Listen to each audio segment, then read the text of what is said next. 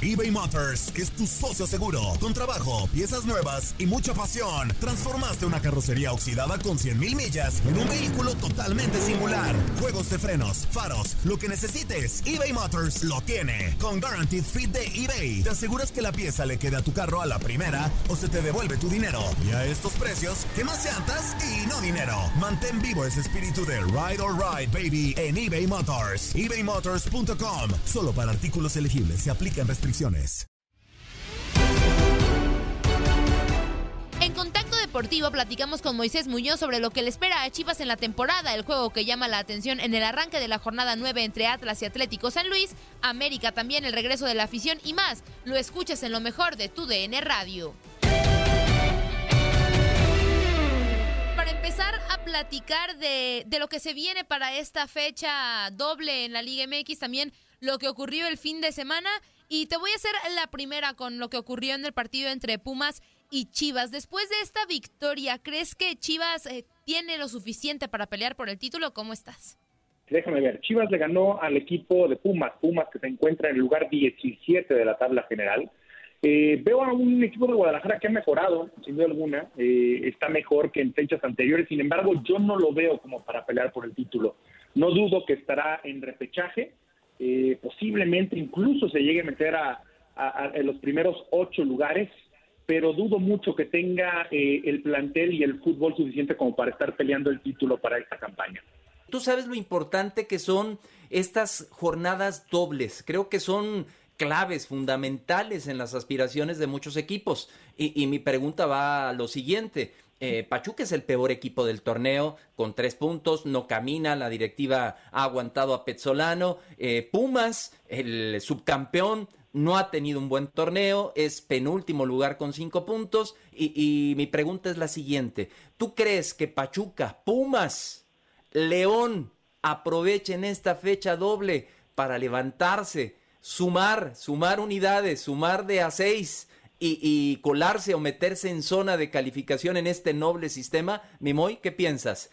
Pachuca, Pumas y León. Lo, ajá, lo, veo un poco difícil. Eh, de los tres, yo creo que el que mayor posibilidad le puedo ver es al equipo de León, sin duda alguna. Eh, es eh, tal vez el, equipo que pueda levantar, enfrenta al, al, Puebla. Un partido en casa, un partido que puede ganar, sin demeritar obviamente a la franja, pero creo que puede, creo que puede conseguir el triunfo en su casa y eso sin duda alguna le vendría muy bien. Después de eso tiene que visitar a América y ese partido sí es complicado. Pero el, el, de el de Puebla, el de Puebla yo creo que sí lo puede ganar. Eso es hablando del equipo de León. Pachuca, Pachuca tiene que visitar primero a Necaxa antes de después eh, visitar también a Santos. Tiene dos visitas el equipo de, de, Pachuca, perdón, después recibe a Tijuana estar equivocando y ahí confundiéndolo con primero tiene que visitar a Necaxa y después recibe al equipo de Tijuana. Tijuana, dudo correcto. Mucho, dudo mucho honestamente que, que vaya a conseguir los seis puntos de estos dos partidos. Por ahí le puede rescatar tal vez un empate al equipo del Necaxa, pero con Tijuana no le veo posibilidad, aunque el partido lo va a recibir en su propio estadio. Ese es hablando de, del equipo de Pachuca. Y en el tema de Pumas, recibe a Santos, y después recibe a Cruz Azul. Son dos, dos de local. en casa. Dos de local. El segundo clásico lo tiene dentro de, eh, del próximo fin de semana, que es contra Cruz Azul. Ya jugó contra Chivas, ya vimos lo que pasó con el equipo de Guadalajara. Yo no le veo eh, posibilidades de rescatar ni un solo punto contra el equipo de Cruz Azul. Y contra Santos eh, lo veo difícil, pero creo que contra Santos por ahí le puede dar la sorpresa al equipo de Pumas, ¿eh? Yo creo que a Santos le puede dar la sorpresa el equipo de Pumas. Entonces, no veo a ninguno de los tres equipos ganando sus dos partidos. No veo a ninguno de los tres sumando seis puntos en esta jornada doble. Correcto, Moy. Excelente tu análisis. Moy, y preguntarte también, bueno, ayer se da la noticia que Mauricio Culebro llega a Tigres, me imagino que lo, que lo conoces bien. ¿Cómo ves la llegada del directivo al cuadro felino? ¿Crees que esto ayudaría a la ya tan famosa renovación del Tuca Ferretti, a la renovación del equipo y este pues nuevo sistema de juego que quizá que se, se ha pedido últimamente para Tigres? Sí, sin duda, sin duda que llega a sumar. Mauricio Culebro es un extraordinario directivo, una gran persona. Eh, trabajó durante 14 años en el Club América y haciendo eh, pues eh, muchos éxitos o consiguiendo muchos éxitos con el equipo. Ahora el ingeniero Alejandro Rodríguez lo, ha recibido de muy buena manera y la idea es que Mauricio se convierta eh, a partir del próximo torneo en el presidente. Ahorita llega como vicepresidente y reporta directamente al ingeniero Alejandro Rodríguez, pero la idea es que se quede posteriormente Mauricio como presidente del equipo y eso sin duda alguna significa una buena noticia para el equipo felino. Se viene la renovación del Tuca Ferretti. Yo creo que no tendrá ningún problema siempre y cuando el Tuca quiera obviamente. Claro. Pero, pero para Tigres y para Mauricio y el Inge, no hay ninguna duda de que quieren al Tuca Ferretti en el equipo. Ya se hizo la, eh, la extensión de contrato de Gignac y eso también es una muy buena noticia para Tigres. Yo creo que este equipo está en vías de convertirse en uno de los equipos grandes de México si continúa por este camino. Y la contratación de Mauricio Culebro, sin duda alguna, que viene a sumar para ese, para ese objetivo que tiene el equipo. Mi querido Moy, vámonos ahora a algo triste, a, la cuestión del descenso, a la cuestión de la tabla de cocientes. Eh, los dos peores equipos, los rojinegros del Atlas, eh, con el último lugar, con un cociente de 0.9457, y Atlético San Luis con 1.0690. Se enfrentan en esta jornada doble.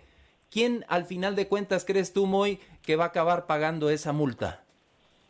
Se, ven las caras al rato, este, Julio, y la verdad es que eh, lamento decirlo y me da una pena con toda la afición de Atlas, pero Atlas tendrá que pagar esos 120 millones de pesos. Lo tiene muy difícil, muy, pero muy difícil. A pesar de que tiene cinco partidos sin perder, digo, si contamos el que ganó en la mesa, pero son cinco partidos sin perder para el equipo de Atlas, lo cual es una buena noticia. El partido que le hace a Toluca es muy interesante, eh, un partido en el cual eh, rescata un punto en la bombonera, nada sencillo, pero también Atlético de San Luis tiene cuatro partidos sin conocer la derrota y es un equipo que sabe anotar goles. Tiene a su goleador Ibáñez allá en la parte alta de la tabla de, de anotadores y, que lo veo mucho más fuerte, veo un equipo mucho más sólido en el Atlético de San Luis, un equipo, repito, que tiene mayor contundencia. Atlas tiene solamente dos goles en este torneo. Eh, si, dejamos a un lado los tres que le acreditaron en la victoria contra el América, pero solamente han anotado dos goles. Realmente no le veo un equipo eh, con la posibilidad de sumar y, necesita sumar de a tres. Ya en esta jornada doble, el Atlas tendría que sumar los seis puntos sin, sin, sin, eh, sin falta para poder acercarse un poquito al equipo de San Luis. Pero honestamente lo veo muy, pero muy difícil que lo pueda conseguir un equipo que no está jugando bien al fútbol y que lo que consiguió con América y con el Toluca considero yo que es simplemente un espejismo. Qué cosa, Moy, ¿eh? Qué cosa para la afición de Atlas y, y al señor Irarragorri, pues que le vaya echando otros billetitos más al cochinito, porque ya dijo Moy que lo van a tener que romper, Andrea. ¿Qué piensas? Pues yo, yo estoy de acuerdo con Moisés. La verdad creo que el panorama de Atlas es bastante complicado. No, no tienen gol, no, no juegan bien, esa es la verdad. Y creo que ya es un problema que Atlas viene arrastrando de años atrás. Yo, yo soy, quizá no sé si me vaya a escuchar muy radical, pero yo soy de las de la idea de que por algo Iraragorri fue uno de los que promovió la, la, la situación de, de que fuera un descenso virtual, por llamarlo de alguna manera, porque sabía que la situación en Atlas pues no está del todo bien, pero un equipo muy que sí está pasando una buena situación, pues son las Águilas del América, que desde mi punto de vista tuvieron una gran actuación el fin de semana contra Pachuca, creo que es el mejor partido de desde que Solari tomó el mando de las Águilas y pues preguntarte cómo viste al América y también el tema de Álvaro Fidalgo, que creo que es un jugador que tiene muy buenas condiciones, que se le criticó su llegada, pero poco a poco ha ido mostrando que sí tiene pues talento y, para, para, esta situación del fútbol.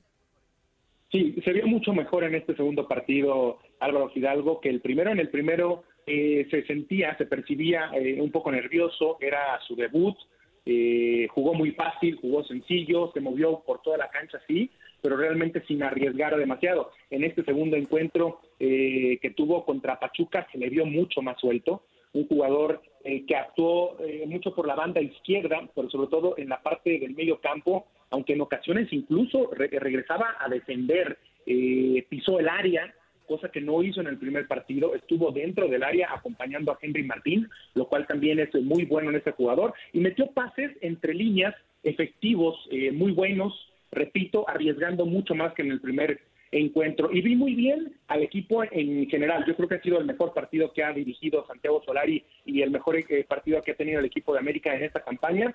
Aquino y Sánchez fueron eh, extraordinarios en medio campo. En la parte defensiva se mostraron eh, muy efectivos también. Aguilera y Cáceres haciendo su trabajo de buena forma. Sánchez constantemente llegando por el costado, acompañando a Córdoba y Fuentes también por el lado izquierdo muy atento y muy eh, eh, precavido a la hora de defender, dejando, dejando a Laines, a Fidalgo e incluso a Córdoba cuando se cambiaban para, para jugar por esa zona izquierda, ¿no? Llegando a línea de fondo. Así que vi un equipo, repito, sólido en defensiva, un equipo muy, pero muy sólido en medio campo y al frente es donde de repente le sigue faltando. A pesar de que metieron dos goles, los dos goles, recordemos, fueron de los mediocampistas.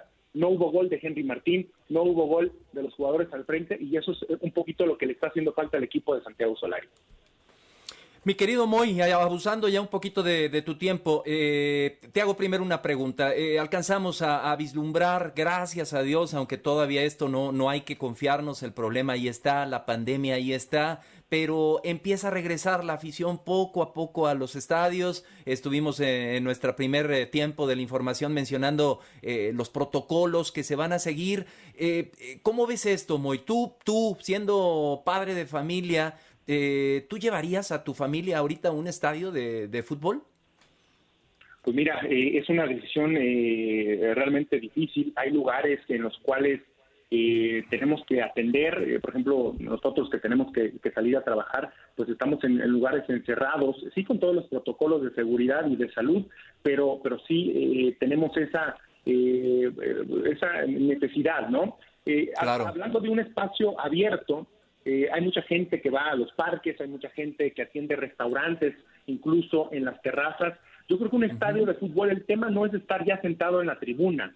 El tema de la asistir a un estadio es los accesos al mismo, donde hay una aglomeración de gente, a pesar de que no están en su totalidad eh, llenos los estadios, pero sí hay una pequeña aglomeración cuando estás entrando, ingresando al estadio. Yo creo que por el momento estaría bueno aguantar un poquito, esperarnos un poquito para que la situación se calme eh, un poco más y entonces sí poder asistir a los estadios. Yo por el momento me esperaría. Esa es una decisión muy personal. Repito, aquí la gente tendrá que tomar sus propias decisiones, pero yo, yo sí me esperaría un poquito más.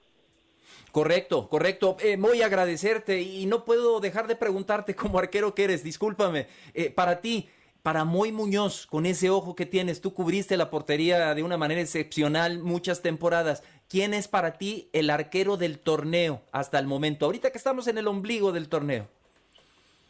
Mira, hay, arqueros que han destacado. Este, yo creo que eh, no, puedo dejar de mencionar a, Guillermo Ochoa, un arquero que hasta antes de recibir los tres goles en la mesa por parte del Atlas era de los menos goleados. Otro arquero que ha tenido muy buenas actuaciones ha sido Hugo González en Monterrey, que es eh, creo el, arquero menos el goleado. Menos goleado. Eh, Malagón, exactamente, Malagón ha tenido muy buena participación también en el equipo de Necaxa. Que, eh, José Jesús Corona le está dando solidez al equipo de Cruz Azul. Hay varios arqueros que están mostrando un buen nivel futbolístico, pero de los que acabo de mencionar yo creo que son los que más han destacado, incluyendo también a Acevedo, arquero de Santos.